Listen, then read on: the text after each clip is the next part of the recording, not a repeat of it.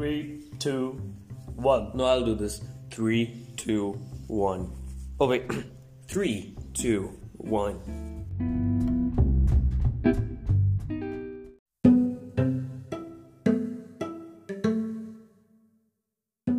You know, at one point I used to think that I should be speaking like this, like in this tone, in this manner, and like, uh, okay, so look, John, you you gotta do this, and hey, Alex, you gotta do this, and like, you know, trying to be like this boss and stuff. But then I realized, eh, like, Yeah.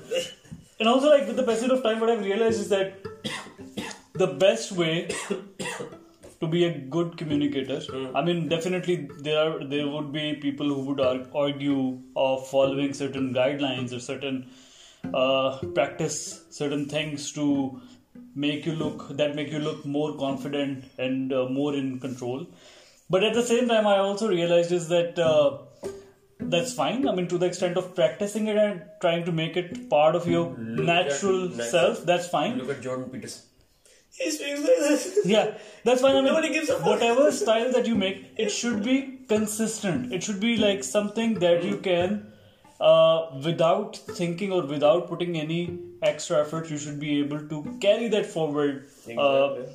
And I mean, this discussion that we are having right now, probably. Bill Gates, you can see. Yeah, yeah, yeah. So, so, His tone of so it's fine. It Yeah. matters to some extent, but it doesn't. Elon matter Musk, as he's well. like, uh, then the like the SpaceX and like the, the yeah, yeah, I, I get it, I get it. Like, What, what so, so the, again, the point that I'm trying to make here is that although we have been listening to these sort of uh, uh, TED talks, Joe Rogan type people. Uh. no, I mean I'm talking about the people who would advocate following these set of rules that make you feel more No, confident. the tone or the body language. Everything. I'm talking about the body language. Everything else matters. Like even Elon Musk and all it does but at the same time i mean if you think about it like what probably matters more and where your uh, focus should be at the other things like whatever you are doing you should be good at doing that if you are good at doing that particular thing these things would ultimately come to you without even putting much efforts to it These things that you're mentioning, they're natural. Yeah. So like some people get it, some don't. Some need more effort into this, some don't. yeah You get it? So you, you know what? What interesting? Like uh, I was less once. I was like uh, I, I got into a habit of uh, reading these sort of techniques that can that you can that can help you become an effective communicator. And so one of the things that I was reading was okay, how to listen actively. And one of the comments that in that comment section I read it really uh, illuminated my thoughts. Yeah, And just that comment was the best way to listen is to listen. Right? All you need to do is to listen carefully what the other person is saying without exhibiting all those traits. fake traits. fake Like, traits. For uh, example, like hinge forward and nod your Like head. if you don't understand something, stop. Say like, okay, I didn't listen to you what you said. Can you like repeat this? I mean, that's what I'm saying. Like, this able to- one a piece of piece of advice that you have just mentioned about this is something which is innate and if we are focusing at uh, Innate. yeah, yeah not innate. in Innate. innate innate Acha, chalo. innate right so uh, these would come to us naturally we don't have to think about it. Yep. Oh, cool. we don't have to think about it. Like what's the best way to listen to somebody? It's just listen. So you don't have to like go into depths of that. You just do that bloody thing. Definitely. but at the same time like i think knowing I mean I, I may counter myself here but i'm just saying like you should definitely probably read these sort of guidelines once but don't like try to uh, memorize them and be conscious of the fact that you need to follow this. I mean just reading those out probably you would feel that these are the things that you already know about right? There wouldn't be anything that you wouldn't know about. It's just that it will make you more conscious about that fact that okay i mean this is how it works. And which is why this is one of the reasons that we are talking about it. Definitely, uh, because these these skills that are filled online, and uh, like if you just write about it, you'll find hundreds of articles, maybe thousands, regarding skills in communications. They're natural.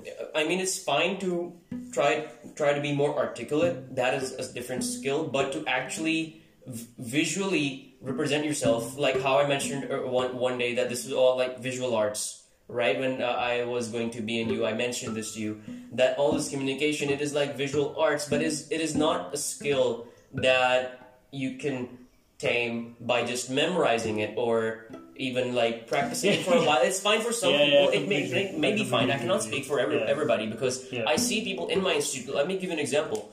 Uh, when we had a presentation in our university uh, for the future continuous tense, so I've seen students who were um, uh, not that confident in their word, words, but I'm sure that they had enough practice to be actually able to come on stage and present their uh, taste to to the audience, to, to us. So there, I felt like practice did matter, and even if they weren't uh, they weren't uh, well uh, well versed, they uh, they winged it. They, it was it was fine. So I, can't, I again I can't speak for everybody, but for certain uh, s- students, like I've seen that on the contrary, s- students who did perfectly well, um, regardless of like their accent or whatever, they were like you if, even if they had limited information. This is going to be interesting. Even if they had limited information regarding the topic they were talking about, they were uh, well enough to convince the audience that they Yeah. uh, that they did their homework. They did it. They did their effort. Or they put in their efforts, complete efforts. Yeah, and so th- that's also like And I'm sure they didn't study that. It's just Yeah. natural. It comes out naturally. Yeah, and thi- for this very reason, I'm also like sometimes skeptical about the the reason I'm skeptical about these guidelines is, for example, when remember like the time when we were obsessed with knowing the, you know, tricks to spot a liar.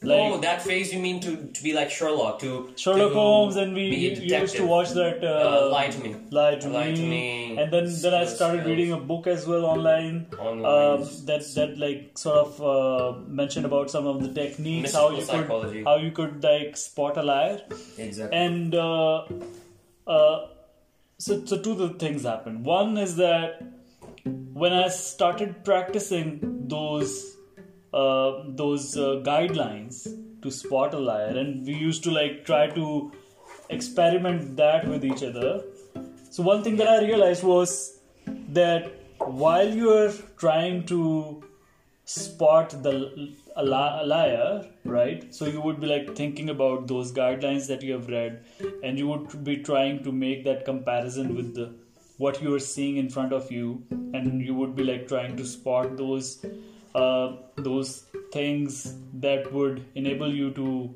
make a better judgment about whether if the person is lying or not.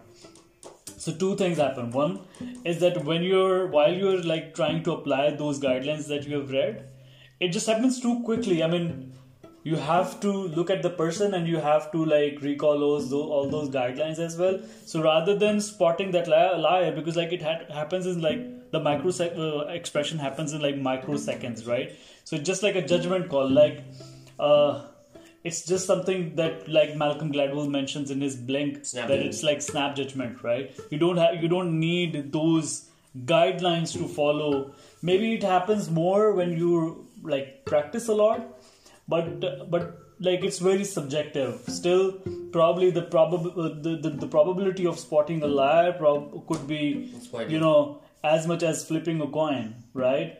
Um, and so I was listening to, to in this. that case, in that case, it would be fifty percent. Um, I would rather suggest you to put in the analogy that the, the probability is quite low because there's Probably no- it could be like yeah, even no lower because analogy. it's not easy to spot a liar. Uh, there are many external factors, especially when you are having a normal discussion with somebody or when you're trying to get to know know somebody like who's especially a stranger to you. So in that scenario, it's like very difficult to judge whether if a person is a liar or not because of many external factors that would come into play. And I was I also like listening to you know, I've recently started reading that book, uh, Talk to Strangers. By Malcolm Gladwell, and I was, uh, we both are obsessed with Joe Rogan, which is probably this is also For one of the reasons we started this Exactly. off. So I was listening to Joe Rogan's uh, discussion with Malcolm Gladwell on spotting a liar, and so Malcolm Gladwell is like 56, Joe Rogan is 52, and they both agreed during a discussion that it is like near to impossible for a layperson to spot a liar, and that's the whole purpose of writing that book uh, by Malcolm Gladwell is that how wrong we take the strangers. Right. Exactly, and uh, I'd like add into this. It's because of two things. One, uh, no, two things are uh, uh, at play here. One, we're com- a complex set. Uh, we're we're a complex organism. Human beings aren't simple. So trying to uh, establish guidelines on trying to actually understand how our brain works that is um, uh, uh, bogus. It's flawed, and there's a reason for that. It's because we are constantly evolving, and our, our traits are still um, misunderstood. Let me give an example of personality tests. So, what do you think about personality tests? These uh, seven or so major personalities that Yeah, yeah, are I- know tested on, on I think like people. that's like 16 personality tests. tests there, something. there's Yeah. or so, and there are like several online quizzes, fun so, so quizzes. to there's, here's an interesting fact. Probably, I mean, I think it also depends on which phase of life you are, right? Right, And which, exactly. uh, I mean, what sort of uh, state of mind you are in that particular moment. that particular yeah? moment. Because I can say this because I took this personality test twice on two different times, and the results were different. Different. Like probably with a gap of two years, when I took the test again, then I was like in a different mindset. So the per- personality turned out to be a bit different, Different which also like probably makes sense because It makes sense. you don't remain static. You keep evolving, and your personality keep uh, keeps evolving as well. For sure, but um, uh, so yeah, the, like I had to mention that. Uh, so Jordan Peterson, in his uh, I guess appearance as a guest in one of Doctor, I'm forgetting his name in his show, he came and um, to the audience he provided this short five minute test to test their I guess three no five about yeah five core personalities. You know like are you either an extrovert an introvert or many other that I'm, I'm forgetting the names of.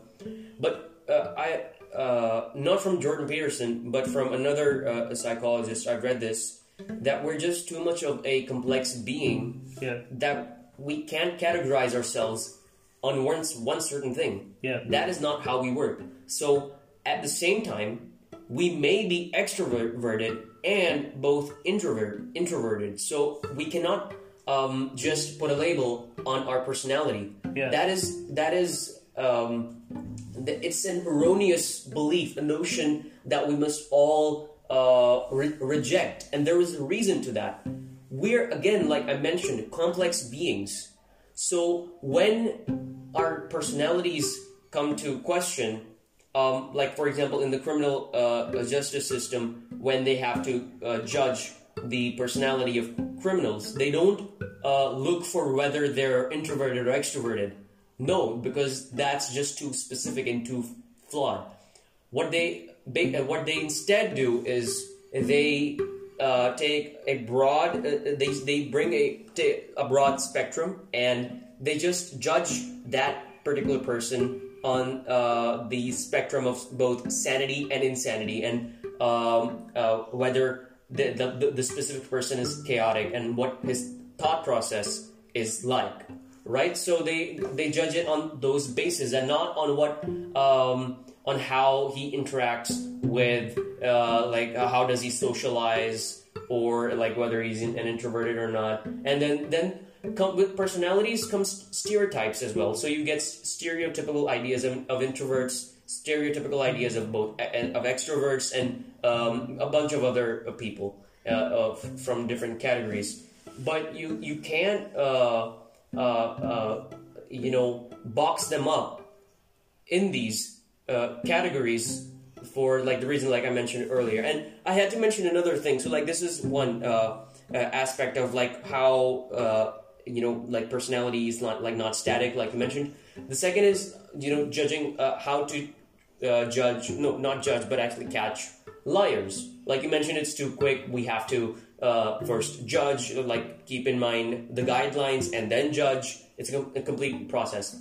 For that, um, uh, we at, at, a single given moment we may be um, experiencing an array of emotions and an array of thoughts that are just flowing through our minds so if i'm um, constantly fidgeting my finger or my leg, it may mean multiple things. It's not that I'm nervous, or maybe I just may be thinking of some music and I'm enjoying that in Yeah. my mind, right? So, uh, just let's take an example of the li- line detector test. No, I- That- I, I can not- completely yeah. relate that, and I give you an example, uh, a, a real life accurate. example of this thing that happened uh, to my friend Osama, Right. uh, who was uh, actually traveling to USA, and at the airport, um, he was intervened by a security officer um, who actually was the um, immigration officer who asked him to um, make his thumb impressions, right? And so when uh, he was trying to give his fingerprints, um, his fingerprints were not showing up on the machine. And uh, when that officer asked him to try again, it sort of like pissed off the officer because that thing wasn't working. And when he sort of like uh, spoke to him in that tone that that, that he, when he, he sort of like ordered him to do it properly, uh, so my friend like answered that he was he was doing it, and in response to that, the officer asked him, "Why are you nervous?" And he was like, "I'm not nervous." Right? So, in that very moment, what happened is that the officer made a lot of assumptions in his head. Probably he also was looking for some of the uh, you know points to catch whether if he was a liar or not and then he sent him for a secondary checkup and it took him a lot of longer time. They went through all uh, his communication in his device his emails his conversations and everything. And uh, so it was just like an unnecessary exercise that he had to go through. Uh, coming back to two of the very interesting points that you made. The first one i like completely agree with you that at a given time uh, you cannot be uh, either introverted or extroverted it is possible that i am more introverted in my office but i could be like more extroverted with, my friends and even in the office The situation when- matters. uh, for example, there is a discussion which is being brought up, which is of my interest, I could be more vocal about it. Um I I agree with that, but I still feel like there are times when you're when you tend to uh, you know gain more energy by socializing with people, and there are times when you're more on your own. And again, that is also very subjective. It depends on what's your present state of mind. And Uh, the, the, the situation as well, like one example I would give here is that if I'm a group of uh, students, students, or uh, just a, a group, a group of people, um, where they're either uh, talking about something uh, that um, r- relates or to me or that I'm passionate about, which I'm like uh, a topic that I'm uh, well versed about, then just like you mentioned, I, I would be uh, vocal about it um, at, uh, happily. Um, and on the contrast to that, if I'm in weddings, for example, Yeah, right? yeah. So um, there, I I barely know anybody, and I may seem introverted there, but it's just an awkward uh, situation. So uh, people uh, are. Uh, not too good at distinguishing between shyness and introvert- introvertedness Yeah. because they're not the same. Yeah. So if you're shy, it doesn't mean you're introverted. It just means that uh, you're like in an uncomfortable position or situation or like in an awkward state. Uh, whereas if you're, um, uh, or like an example of mine, it, I heard um, the Gangnam Style music uh, uh, under London Bridge, uh, not London Bridge, sorry, the London Eye a few, a few years back, back in 2014. Had it been any other song, I uh, wouldn't have gotten up. But just like when I heard that song, the Gangnam Style song, I knew that I know this song and I, I can dance to it. So I just went on stage. I I I had no fears whatsoever, and I just enjoyed myself. I danced to my best. People were there cheering for me, and we had a great time. I came back um, for my for resting and to rest myself, and uh, people came in and uh, started uh, to appreciate my my dance and the Yeah. time that we had there. Had it been any other song, I wouldn't have gone there. It's not that I was introverted. Had anybody else seen me there, like sitting uh, quietly, they would think, okay, he's an introverted guy. But the, the Yeah, song came on, I just went in the Probably stage. there, there is another reason behind why you went for that song. I remember like you used to practice dancing on that, and you had already performed, already performed dancing on that song uh, several times before that. Exactly. Even in your school and everything. So you exactly knew you could perform, and it was like uh, something of your interest as well. Um, so again, like when you have something of your interest, when you have something that you're more confident about, or that you know that you can add, on to that thing. yeah, so you'll be like more expressive uh, compared to you know the other scenario. Another interesting thing that you mentioned about lab was like all that's going to be like a, a bit bo- boring in a way, uh, is the criminal justice system and you know how to spot a liar and uh, coming back to that discussion. So I think like one of the things uh, also like one piece of information that I got to know through Malcolm Gladwell and Joe Rogan's podcast was an interesting fact so that when you're talking to somebody, right, you're less likely to spot whether if they are li- a liar or not. And if you take a transcription of the exact words that are being said, and if you read that transcription of what they've told you, you're more likely to spot whether if they are telling a lie or not. And one of the reasons they mentioned was that when you're having a discussion with somebody, it happens in a in an environment there where there where you're constantly getting information from all the directions there is that distraction of maybe sound of maybe the other thoughts that you might be having you may be like looking for those uh, those spots that you have studied in the guidelines on how to spot a lie.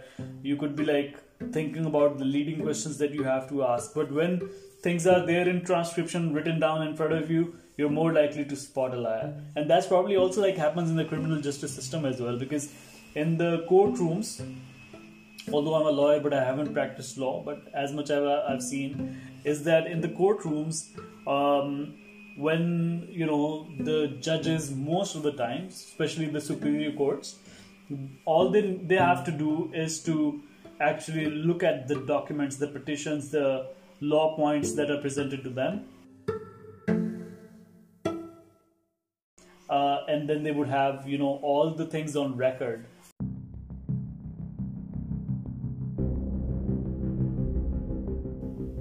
So how's your No quarantine going Yeah. Co- okay. Quarantine. No, s- I mean, that's also like one of the things. The reason we are able to do this is because Yeah. we are for the last two weeks. Okay, yeah. So this is interesting. So in the quarantine that we are experiencing right now, and several others around the globe, uh, we've been given this opportunity to be actually be, be creative, and there is a reason for that. So this is not a holiday. These are not our holidays. Um, people aren't moving around um, joy, joyfully uh, because again, quarantine. We're we're self quarantining, but also there are restrictions on uh, on on going to public spaces, right? So at this point in time, uh, I believe we are able to collect our thoughts, and if there is something that we believe ought to be uh, worked on, then we initiate it, and we have rather the intentions for it, and then we work onto it. Just like here in this case scenario, we had the intention to uh, utilize this time o- of our quarantine in a productive manner. So that was the intention that we have, and we're taking this initiation. So this is a similar case for many other people. It may be several different things, podcasts. Uh, it may be through arts and design, sketches, poetry, uh, poetry, or um, for more technical uh, work- workers, maybe trying to polish their engineering skills or any other skills that they can. And there is a reason for, for that. It's not that we're just trying to be productive, we're actually trying to spend time as well. Because in this time, we have no other choice but to kill time, Yeah. right? We have to kill time. And the way we kill it, it's up to us. We may uh, sleep late, get up late, there's no restriction on that. But that eventually that makes us unhealthy, and we feel that. And when we feel that, we get um, uh, uh, we, we we we aren't we aren't happy, and there's a reason for that because we feel that we're not being productive enough. Mm. But then when we, when we think about okay, all right, I want to be productive, I want to I want to take initiation. Well, what would that initiation be? How would we actually take action? Because we are curious, be- curious beings, and especially for the young ones, for the teenagers who are fueled with energy, they can't. They're constantly requiring to just latch onto something and then work work off. They may procrastinate, but at least they'll be uh, they'll be given a reason to procrastinate for, right? Yeah. Right now, people are in, in fear for the reason that there is no reason to procrastinate. You get? Let me let me explain this to you. So procrastination occurs when you're actually doing something, uh, when you're like in your initiation phase for anything. That's when you're like allowed to, or not. Rather, you shouldn't. But that's when you uh, move away from your path and you procrastinate. But when there is nothing to do, well, how can you procrastinate out of that? You can't procrastinate. Um, uh, n- uh, like if you're doing nothing, you won't you won't be able to procrastinate.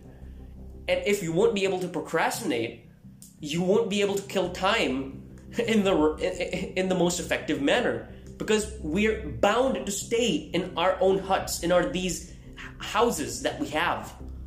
And so, again, if there is something that, uh, like if the listener, I'm talking to the listener now, if there's something that you believe you have an intention to work on, take that first step, you know, go towards the initiation. You don't need to be 100% productive. That's when you are allowed to procrastinate, and that's when you will be at ease knowing that, okay, so on, at, uh, at one, uh, on one hand, you're, you're, you're progressing towards something, you're doing something. On the other hand you're you're killing time. And that's a perfect balance. Right? And I think like one interesting thought that comes to my mind is that this pandemic and the the effects uh, of this uh, entire situation is quite similar to one of the videos that I recently watched. And in, the, in that video, what happened is that the title was that the wolves changed the direction of the river. And um, in that video there was a short story that was narrated. And uh, what happened in that story was it, it, it was actually based on a real story and so what happened there was a certain part of land where um, where they sort of took out the wolves from that area and just like intentionally moved them away. As a result of that what happened is that a lot of uh, the population of the sheep because they were not being preyed that increased. And due to that increased population the ecosystem had changed a lot and after a certain period of time the wolves moved back to that area. And what started happening is that in order to avoid the wolves the sheep started moving to another area.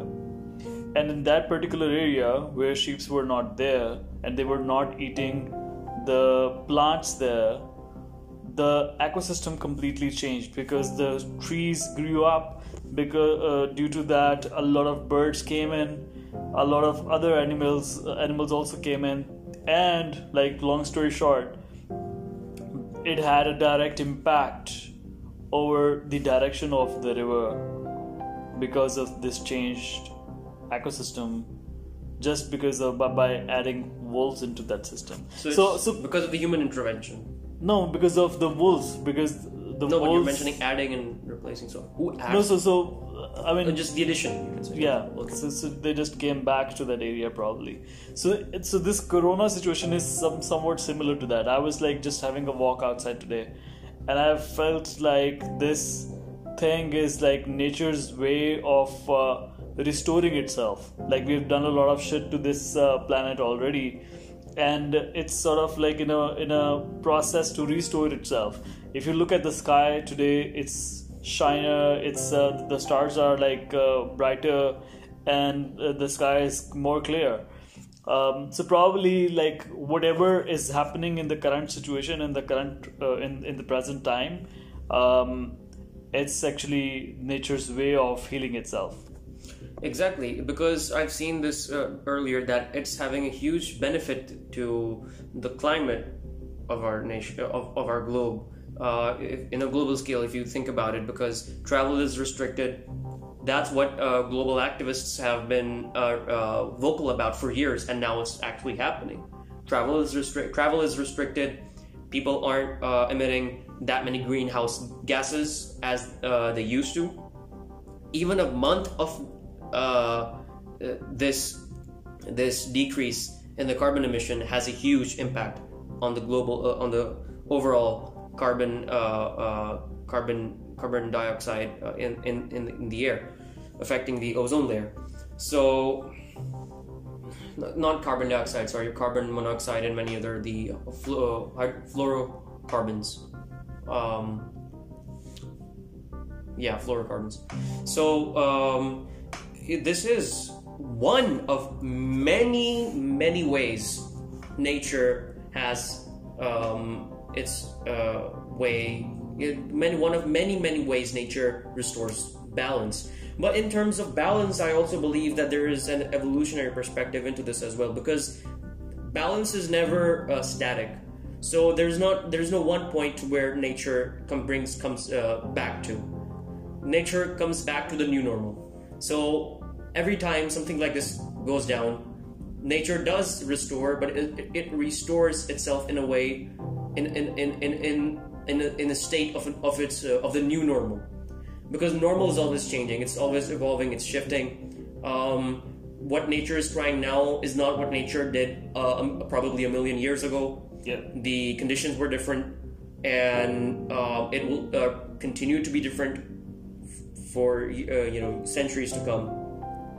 And this this change this uh, evolutionary change this this is a interesting dynamic into the whole global um, system itself. How? Because it's not just us and them. It's we're a combined state in this planet. So it is the both of us, the nature and the humans, and it is our negotiation that we have with uh, nature that eventually brings us or leads us to the best, most um, uh, scenario available to us. So if there are volcanic eruptions or corona, so these are disasters to us, yes, and to many other species. But these disasters that we deem are like uh, harmful to us, which they are, they eventually are like um, a response in a way, in a sense, to what we add in. But this is not going to stop because it will restore itself in the new normal and we will still continue being human beings yeah. We will still do shit. And in, in response to that shit, nature is already uh, has that skill of adaptability. I mean, I'm not not even sure that you know, like it reminds me of that that uh, uh, insight that Neil deGrasse Tyson gave in its uh, in, in his uh, uh, show that was called Cosmos. Uh, yeah, Cosmos. StarTalk. Uh, are you talking about this podcast? No, Cosmos. No, the Cosmos. Yeah. yeah. So, so you mentioned about like there has been five phases of the world, and we are heading towards the sixth one, and we are not sure what it is about. So, among those five, it used to be a fireball. There has been two ice ages and all that. Asteroids. Asteroids sitting and all all that shit happening. So I, th- I think like uh, this is how it has been happening. I mean, probably what I believe in is that we have had these conscious beings since ever. I mean, apart from the religious uh, uh, perspective, if you just uh, sentient that beings, sentient beings, yeah. So I mean, we have been existing for I don't know for how many uh, billions of years ago, maybe, and that's how it has been always happening. That we are created, we reach to a level where we are able to just conquer the universe. And then that time comes when the nature is like okay fine you're done right? Exactly. And we are then extinct. And then we evolve again. We start from zero and we again reach to that level. And there is always that sort of probably those stupid beings in among us who would create these mass uh, uh, these weapons of mass destruction and probably uh, they would start a start a this sort of a war that would destroy the world and eventually the world would heal itself up and uh, the process would, would start again. And i think like sometimes when i think about different planets and different different uh, uh, you know um, possible um, planets that are in our solar system or uh, outside our solar system in the in the observed ga- galaxy i feel like a lot of stars that we look at a lot of uh, planets that we look at we look at them from our current perspective whether if the life is possible on those planets or not. But you know i mean at one point in time the earth was a fireball too. So if you if you had looked at this planet back then you may have thoughts that life wasn't possible here but it's just like we were going through a very particular time when life wasn't possible here and probably a lot of planets that we see today are going through that particular time as well and they may have life as well on their own time Exactly. I I mean, uh, it's beautiful insight because mind this: we've been existing for like billions of years. Not, not not even billions. No, actually, billion. Yeah, for I guess Earth is 14 billion years old, but uh, universe no, so, is so, longer. so i think earth is like 6 billion uh, and the universe is 14, I and, guess. and the human beings are like 35 billion Yeah. years old Yeah. So, so this like this is from uh, the timeline, uh, you know, from the perspective Of- or respective to Yeah. the, the Big Bang. So Big Bang and also like I mean I think like all the uh, sort of um, so the history of the world is right it, it's under the ground or on the rocks and everything Uh, Exactly. that's all like uh, you know people in that particular field what, what is it called you call it um, uh, archaeology. archaeology they are able to like extract but definitely there there has been a lot more we are missing a lot of chapters from the history that we don't know about Exactly, because the, all we know about is what has uh, survived, what's been preserved. There has definitely uh, been tons of more information out there that is either destroyed by uh, human intervention or by just nature, and we may never know. Like the inf- there might may be just some piece of information out there that that may just completely shift our perspective on on the history that we believe that we have because just recently I've seen that a dinosaur DNA. This is an official information, by the way. Dinosaur DNA has been discovered in uh, Alaska, I guess, but in some state in the U.S. And the reason why this is a huge deal for archaeologists and scientists worldwide is that DNA can't last for more than six million years, whereas dinosaurs are known to be extinct for more than 100 million years. So this data may prove that even after the Big Bang, uh, I mean not the Big Bang, but the asteroid that hit, there may have been at some point some uh, uh, a tiny group or minority of uh, uh, dinosaurs that may have survived, and they may that may have lived long after uh, that that asteroid hit, but eventually due to other forces or whatever died off. But we ne- we may never know. So what you're saying is that we believe that the dinosaurs existed existed like hundred years, hundred uh, billion Exactly. years ago, And uh, and un- the the one the that DNA. that has been found, the DNA It's- in Alaska, it's like six million years No, old. they they uh, did not mention how old that DNA was, but they mentioned just the the the lifespan of DNA itself. That DNA ca- cannot survive for more than six million years. After that, it's just uh, raw data. There is nothing to to be found. Whereas they did find the actual like their uh, DNA is actually the s- sequential. Um, uh, data It's more like biological information, data, biological information. information, So yeah. they were able to extract that, and with that, now they're modeling what that creature must have been, Hmm. and now they're modeling its shape. And one very interesting thing, uh, we're going sideways here, but it's related to DNA, and very fascinating, is that um, some scientists, I don't know from which country, found out, uh, I, yeah, I guess the U.S. found out the uh, a a chewed tree bark, a chewed tree bark, which is about 2,000 years old. And uh, with, with that uh, tree bark, they were able to extract DNA of a human being and found out that it was the DNA of a 14 year old uh, female. Uh, uh, female, uh, like an- ancient human, like uh, human, uh, and they were able to tell what she ate that the day she chewed that tree bark, what was what was her diet like, what was uh, and on the basis of the diet they were able to tell what the culture was like or what tribe she belonged to, and they were able uh, even no they weren't able to actually no they were.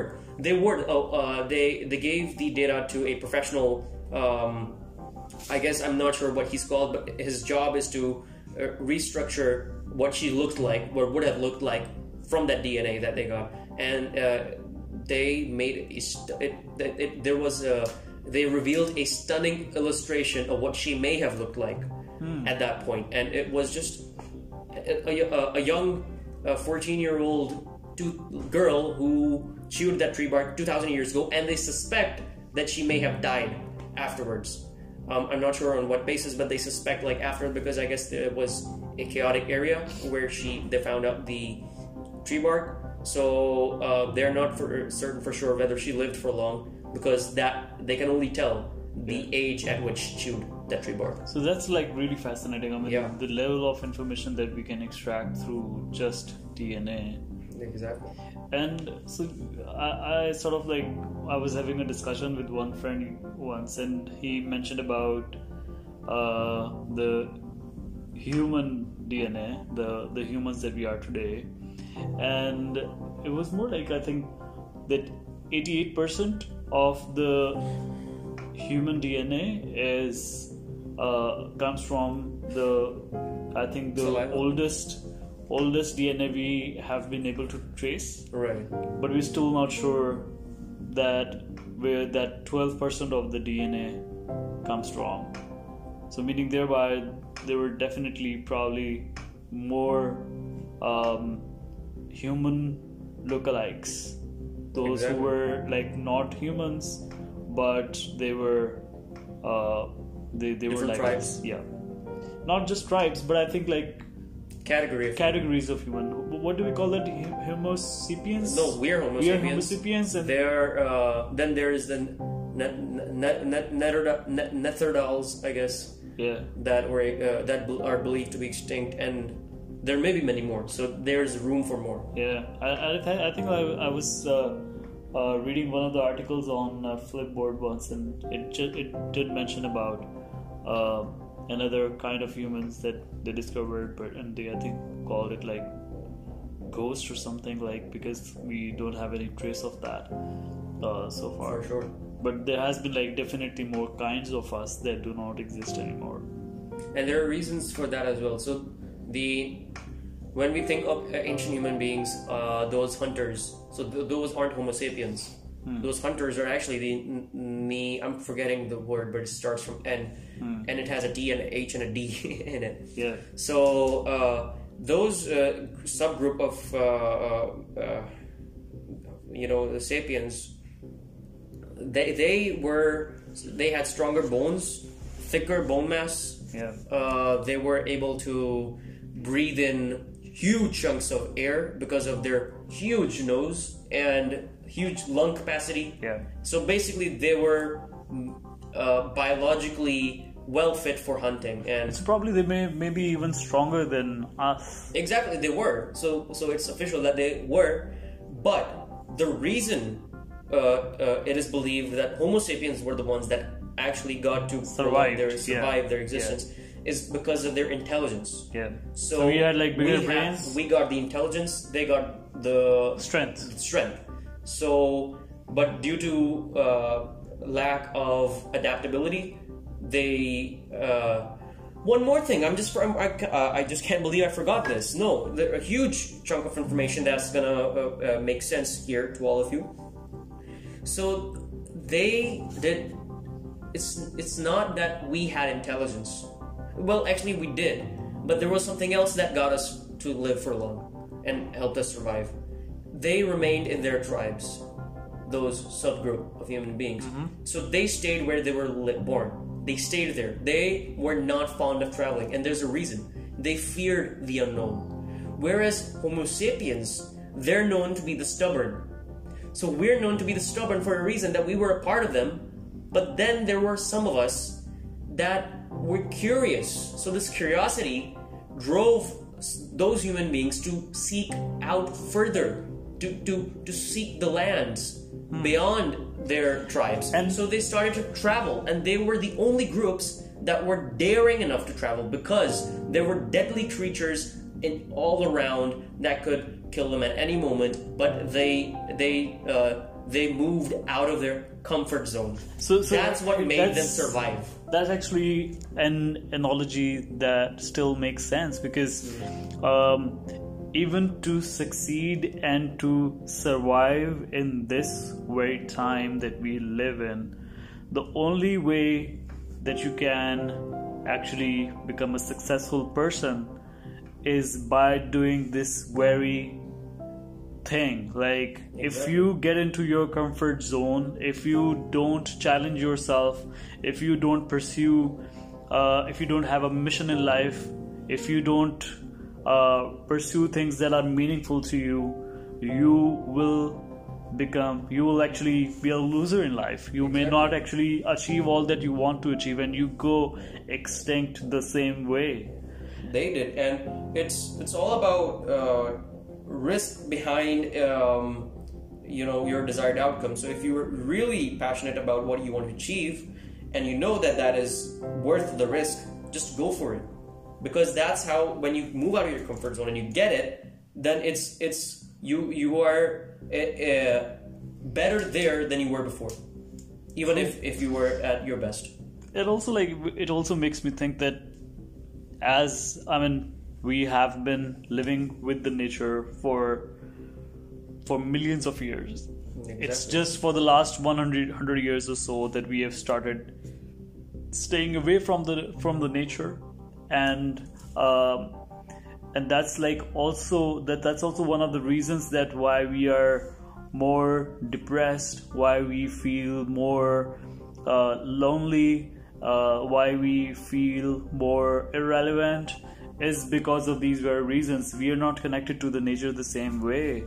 Uh, and probably Exactly. this this quarantine uh, period is also a way for the humans to sort of make themselves realize all these things again and become you know uh, to redefine their way of living. Exactly, but I believe that we're adaptable. So, in this new uh, uh, day and age, we aren't used to the environment that we have currently. Democracy is nothing new for us. Uh, sorry, democracy is new for us. But yeah, because uh, even the the standard of life that we're living, the average life expectancy is now up to 60 or 70. 80 in, in Japan, I guess, maybe 90. But like, like, like these are the so extremes it's increasing with the passage it is time increasing with the passage of time whereas the mid like people in their uh, um, mid middle middle middle aged people. Now it's considered to be like 30 to 40 40 years of people who are i guess considered middle aged people. But uh, just about just 100 200 years ago about two or three centuries ago the middle aged man was a teenager. Because the average life expectancy was not more than uh, late 30s or early, early 40s. And there were, there were reasons, not just medical reasons, but actually uh, uh, violence was more prominent back then. We are way better than we were before. If we uh, think about it, democracy has bring a huge change in our society because violence was common uh, uh, to combat uh, uh, violence. Only violence was used, and there weren't that many Aristotles and Plato's and Archimedes. True, true. I mean, many uh, but, but here, here's another point. Like, although we are living for longer, we have more facilities available. But are all these things making us more uh, independent? Independent in a way, like now we most of us work for corporate organizations that are like big machines, and you're just like one part of that machine, and they don't really.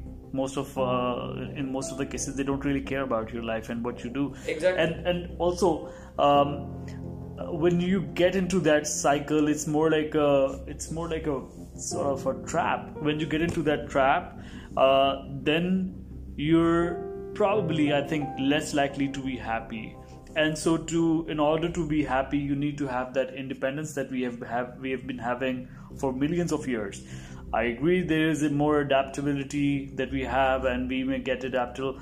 But I still believe They're that tribal creatures. That's true. But but the question is, are we happier than we were, let's say, centuries ago? Because one of the studies that I uh, um, I, I went through, um, so so one of the one the one of the happiest persons in uh, in a locality was a person who had a purpose in life and his purpose was like whenever he, he had a small farm and um, so he had like a lot of rabbits uh, that were like surrounding his uh, farm and they would come in and they would eat um, you know uh, the vegetables or the whatever he was like gardening or uh, he had. So the sole purpose of his life was he, he saw rabbits as the evil creatures and and sole purpose of his life was to kill as many rabbits as he could.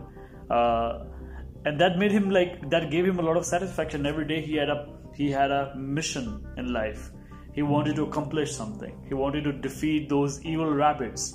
I mean may it be delusional or whatever but he had a uh, he had something to achieve in his life. And that gave him a lot of satisfaction. He was doing what he wanted to do. He was doing what made him feel happy.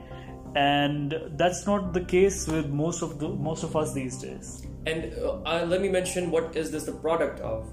This is the product of the immense freedom that we have nowadays. And let me explain that to you. So I've read this before. It's it's it's it's scary. It's mind-boggling to just actually critically think about how much uh, liberating uh, liberated human beings are now, and how much how much freedom we have been uh, bestowed upon. How now we're able to decide for ourselves what to do or for the next day or for the next year for the next for, for, for the years to come. And this wasn't the case for for like centuries and there's a reason to that. Because again we're tribal beings. We all had our responsibilities. We all were um, responsible for our, our groups to survive to and our only our only mission was for eventually survival. Whereas now that and uh, it's there's a pyramid in this as well. I'm not sure what this is called but in the pyramid it includes food like uh, it includes hunger it's Maslow's sleep, hierarchy uh, uh, the hierarchy yeah, exactly. yeah. Now that But- we have satisfied those basic needs it's it's self-actualization self-actualization the Yeah. top part. But i still believe like uh, although you may uh, feel that we are liberated but if you if you just dig down deep and that happens like mostly in the practical field uh, in the professional field. Probably more than 80% of the people out there are doing jobs that they don't want to do. I mean definitely the world was operated in a different way centuries ago and there were like different set of challenges. But probably human beings were more liberated in a way they were doing what made them feel happy.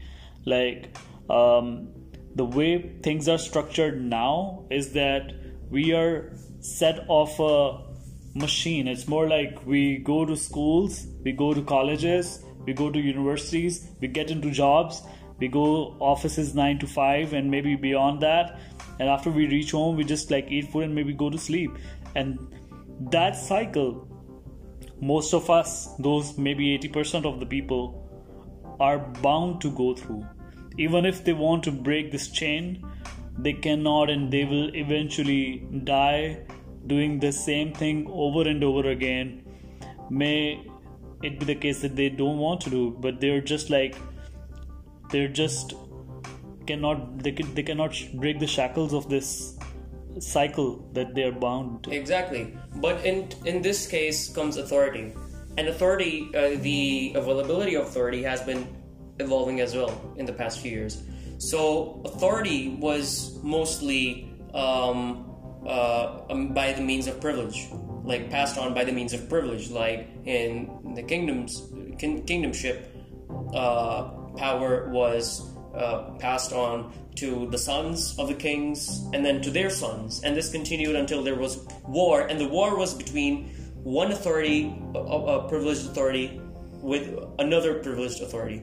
However, in the modern day and age, due, due to democracy, we're able to, again, the common person is given a scary amount of freedom to be able to position himself or herself in in any way they like. Now, this is the um, uh, you you may say uh, textual def- definition of where humanity stands today, but again, this the the situation and the scenarios aren't same for everybody. We're all bestowed privileges and are we all have been taken privileges in in, in, a, in a, any way possible. So it's not just black, white, uh, or brown, or like it's not just the color of skin. It's not just the wealth that you have. It's not just the people that you're surrounded by. It can be anything. So people are surrounded uh, uh, uh by privilege, but again, with great response, with great response. So, like the great philosopher great, Uncle Ben said. Uncle Ben said exactly. With great power, in this case, privilege, comes great responsibility. And this is also actually what Justin Trudeau, the Canadian Prime, uh, Prime Minister, um, uh, acknowledges. He acknowledges that he comes from a place of privilege and that he's willing to exercise that privilege um, in the rightful manner, which again is according to him. And again, in terms of um, uh, uh right and wrong, no, I guess this is going to detract the conversation, but otherwise, there is a very interesting point that I was going to bring up. Go on, this one. Yeah, it's about uh, uh, the the so have you heard of uh, categorical imperatives no so categorical imperatives are actually a philosoph- philosophical term uh, coined by i'm forgetting the philosopher's name. But he his categorical imperatives uh, the definition of categor- categorical imperative itself is the universal moral code. So he defined universal moral code as something and this is for individuals not for societies as something that if you believe you are you ought to do you are ought to be allowed to do something then that thing should be allowed to be done by everybody else as well so if you believe that your moral moral code consists of lies like lying then you cannot have exception for yourself. Then in your world worldview you others ought to be given that privilege as well. Yes. so for you that will be the moral right and that will be your categorical imperative. That will be your universal law. Because society and laws are run based on uh, universal agreements that we have. It's not just one individual knowing what's right or wrong but it's the collective uh, uh, agreement that we have amongst communities. No, but I still I still believe that since we have been evolving and there is there are things that that probably made sense in a particular period of time and they don't make sense now. Um, i still believe like a lot of laws and a lot of uh, norms that we have are really fucked up in a way um, I mean, if you just consider the outrageous as well. I mean, if you if you just consider the the criminal justice system again that we have. So, uh, in the cases that we usually have, uh, eventually what we do is that we penalize the the people who have who have uh, transgressed the law and uh, who have been uh, you know whatever whatever they have done for. Um, but that should not be the case. I mean, in let's say in in case of Norway, Norway, what happens is that uh, uh, the the model that Norway has in place, it, it's more like they focus on the rehabilitation of that person. Whereas in our country, it's more like if you have done something wrong, you would be penalized for that, and that's how uh, I mean our entire penal code is uh, being structured. There, there is like punishment for each and every act that you do. Um, may it be like as heinous as a murder or uh, you know uh, as much as slapping somebody on the face uh, so there is like punishment for each and everything that we have but the problem with the punishment is that um, the after the punishment you make the individual if there's an already broken individual you break that person further. You take that fear of this punishment away. And you don't rehabilitate the person the same way. Whereas in norway for example they don't focus on giving a punishment. They focus on rehabilitating the person. Uh, and uh, i mean in probably I, I just believe sometimes that this entire system of putting people in jail and um, and punishing them for things uh, it's it's outdated i mean uh, it needs a revision too Exactly. But I would add here, um, all these points make absolute sense. But I believe that we ought not to fret about fret about it, worry about it, and there is a reason for that. So, so like I mentioned, authority has been uh, evolving the uh, the concept of authority and the concept of passing on power. It is not no longer just the privileged few, but actually um, individuals with the right set of tools can join in as well. So, like for, for instance, Imran Khan started off as a cricketer, had the right uh, fame, money, uh, and influence, and eventually, with years of struggle, got into the uh, like political struggle, got into the position of power. Now, many people question his power. Whatever, that's a separate case. But um, so yeah, about the criminal justice system, like you mentioned, it is these things are outdated. But what can we do about it? Now, I'm not saying that there is nothing we can do about it. I'm asking what we can do. About I'm just saying like So- the entire system probably needs a reforms and it Exactly. I'm not I'm not getting into like who needs to change it. I'm just No, saying it's probably outdated. So- and so like just like the way our uh, education system is like 200 years old and eventually in let's say in coming 15 20 years when there's this digital revolution is expected um, we're definitely gonna need to change our education system as well. I mean, these these schools that are preparing kids to join the professional field after 20 years, those things that they're learning today, those will be outdated. They don't need this skill. They didn't. They need more than that. So it needs a revision too. Exactly, and let me uh, give you a perfect analogy here, which is relevant to our uh, situation. Coronavirus. What does this prove? It proves many things, but one thing that it does prove, in my point of view, is that we, uh, by nature, respond to chaos. So we may uh, vocalize as much as we can about several things, but eventually, until we do not come to a point of chaos, we do not uh, bring in uh, uh, effective solutions. So, in the case of education, like you've mentioned, it's 200 years old or, or so, and that we ought to bring uh, at least some form of legitimate improvement and evolution in this system and process. I'm absolutely sure that not just us and not just obviously the people around who are thinking about this believe that there ought to be something to, uh, there you know there's something ought to be done. So at some stage there will be chaos in this as well.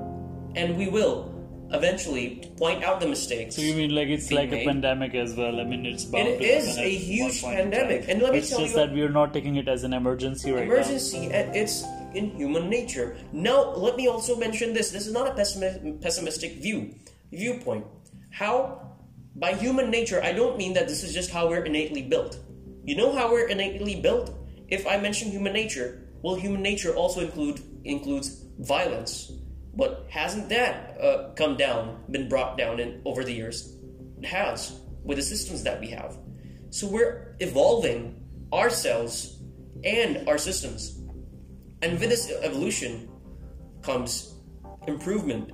And again, the way it is chaotic is because over all over the world, just for, for this one pandemic, there are shortages in ventilators. There are um, uh, uh, limited amounts of beds uh, required, and there aren't enough um, doctors available at, at certain hospitals. And why is that the case?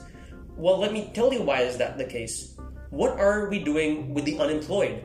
What are we doing with those people? I'm sorry, but I have got to say, the unemployed people are a burden to our nation. And let me tell you why it's good that we should, should take notice of this. Because then those people, the population that we have, we bring, we come up with excuses that, oh, because we are increasing in numbers, our population is increasing. Let me mention this to you. Population can be an asset. So the more people that you have, the more asset that they are for you and for our economy. So if So you like like it's the case with China and with India. that- Exactly. Now let me mention this. If you take those unemployed people, which are which which is uh, a burden for our economy, which is wrong. We we are letting that happen. And how is that the case? Well, they've been through the same system that we've all been. You need to give them at least like from for the for the from the beginning um vocational and uh, technical training for themselves to be uh, employable and to earn a respectable living.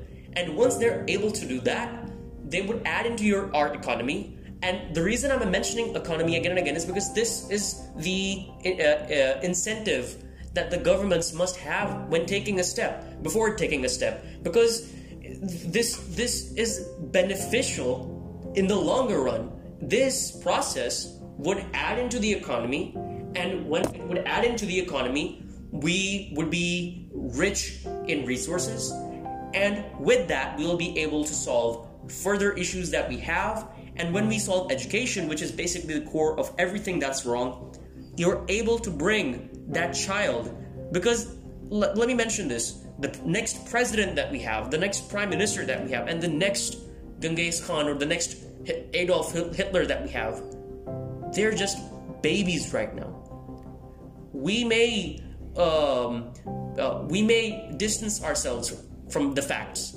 that there will be murders there will be um, uh, injustice in the future. But where is that injustice right now? That is in the children's hands. And those children, if we're unable to provide them the basic facilities they need to add into the society, then they would then just be part of this recurring cycle of chaos.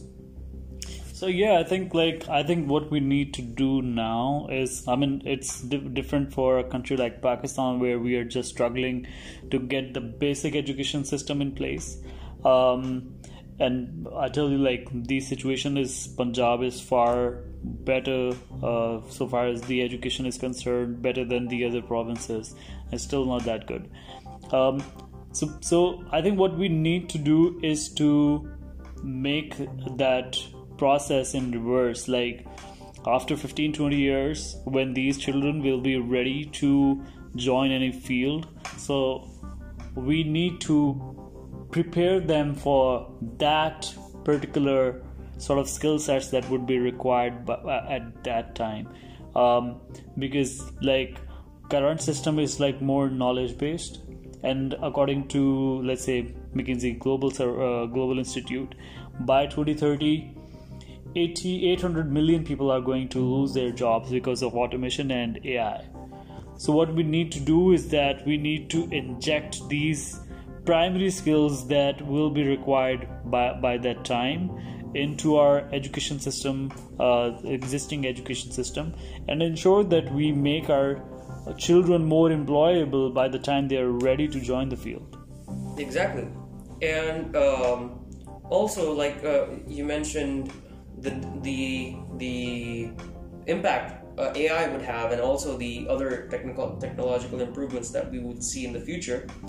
This uh, evolution in our times, it ought to be taken noted noted uh, notice by the relevant authorities.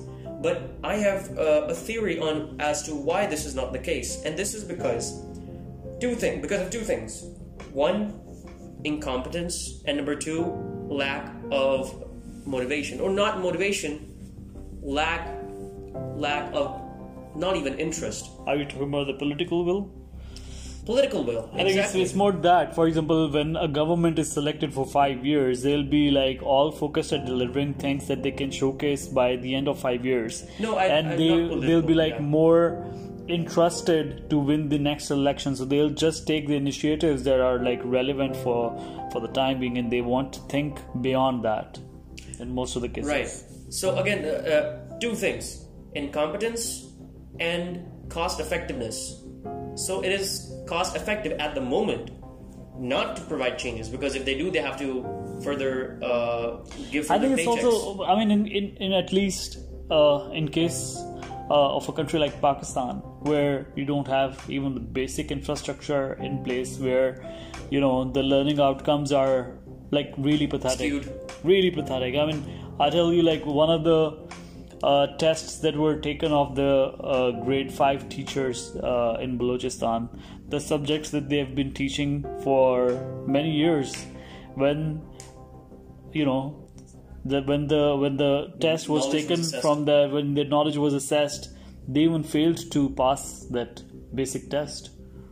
So you can like imagine i mean we are way too behind in this this thing.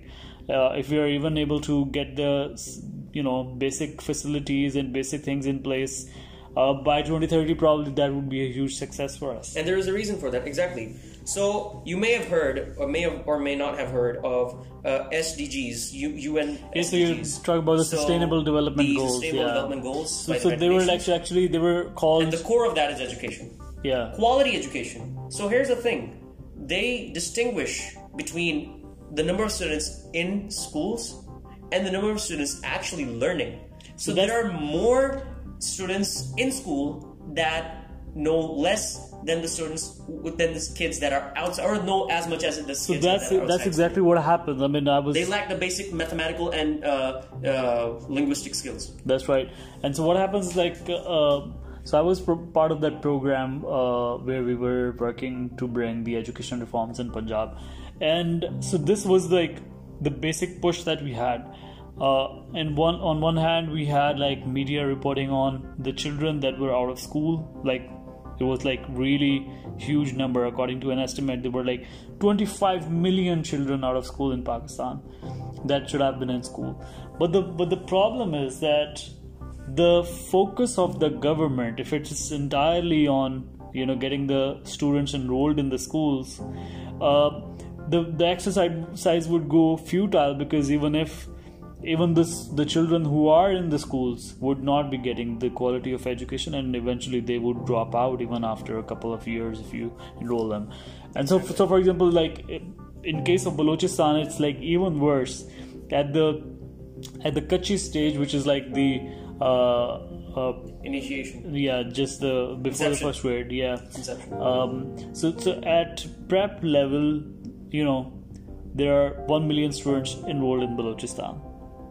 And by the time they complete their matriculation, there are just 75,000 students left. So just imagine like 9, 9 uh, point, point 925 million. 9.05. Yeah. So like, I mean, it's just how much 9.15 million. probably like just 7.5% 7.5% students would be able to you know carry their schooling and reach to matriculation and this further drops when they go to intermediate and for higher education. So like the state of education is like really bad in pakistan. But that's something that the governments are doing doing about and it's definitely going to take some time. Sure, and um, what one of the main things that UNESCO focused on that is also a partner program of the United Nations, or no, I'm not sure partner program, like, but they are related in part some of the way. united nations yeah. Yeah. Um, so, according to them, the one key ingredient in quality education is the addition of quality uh, um, uh, teaching. So the teachers matter a lot, and they mentioned uh, teacher trainings and how um, better teaching should be incentivized, and uh, it all hinges eventually at the end of the day at the personalities and the and the talents of the teacher teaching the students. and so yeah those then traits are further reflected to the students as well Exactly. and so one of the things that the challenges in a country like pakistan is again i mean i, I would give you example of punjab there are 500000 around 500000 teachers uh, out there in the field and there are 53000 government run schools right and so the the biggest challenge that they face is training the teachers because these are the teachers who are in the schools for for a long time. And even if you hold the trainings and there, there's a department for particular department which is called QAED for this particular thing like training the teachers in Punjab. And so even though like they have a they do try their best to train the teachers and there are like other programs as well. There is a PEELI program of the british council they would also like uh, contribute in, in doing this. But still it's not enough. And um, because even um, just a two or three days of training to the teachers would not really do much about it. Uh, so, so for this purpose, the recent government they have tried to uh, bring a new continuous professional development program through which I mean there, are different mods uh, uh, through which they're trying to train the teachers, which is uh, apparently more cost effective as well. Because like if you're you know making all those teachers commute to Lahore from 36 different districts, that also brings you a lot of uh, transportation cost and you know the logistics are like too expensive for um, for a poor country or for poor poor department like or developing country I mean, I mean, I'm just talking about the the department. I mean, it's just like too much hassle. So they're they're trying to actually uh, adopt different methods to make to impart this training. But I still am skeptical about this. I'm not sure about the effectiveness of the program. So this is one area where you know for uh, for a country like Pakistan, it requires a lot of efforts to actually come to a point where you know parents would be comfortable sending their kids to a government-led school. Exactly, and I'd also add uh, this that it also requires um, complete um, what is the word um,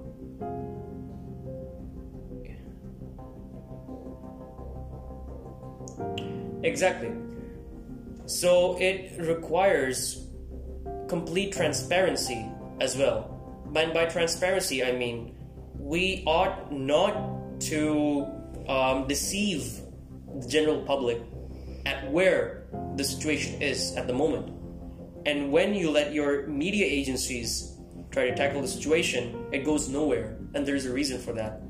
In the current era, what is dominating is social media and that's where people are mostly influenced in that particular platform.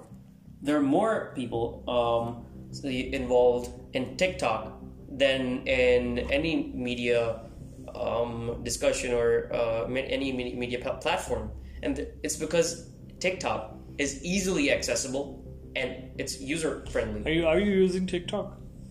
I did download it once, as yeah. out of curiosity. I think like it all it it helps the a particular so there is a particular uh, it has a niche right there's a particular uh, set of people who would use tiktok who would be like having fun using it. But it just like brings out a lot of creativity creativity in them no i'll, I'll, I'll like, mention here. It does it brings out creativity and at times uh, there may be like who are we to judge the quality of that creativity? Because people I mean, even even such people are will... able to explore their uh, talents. But one thing I have to mention here about TikTok is it brings something very uh, innate, brings out something very innate in all of us, which is very very personal to all of us, and that is our humanness.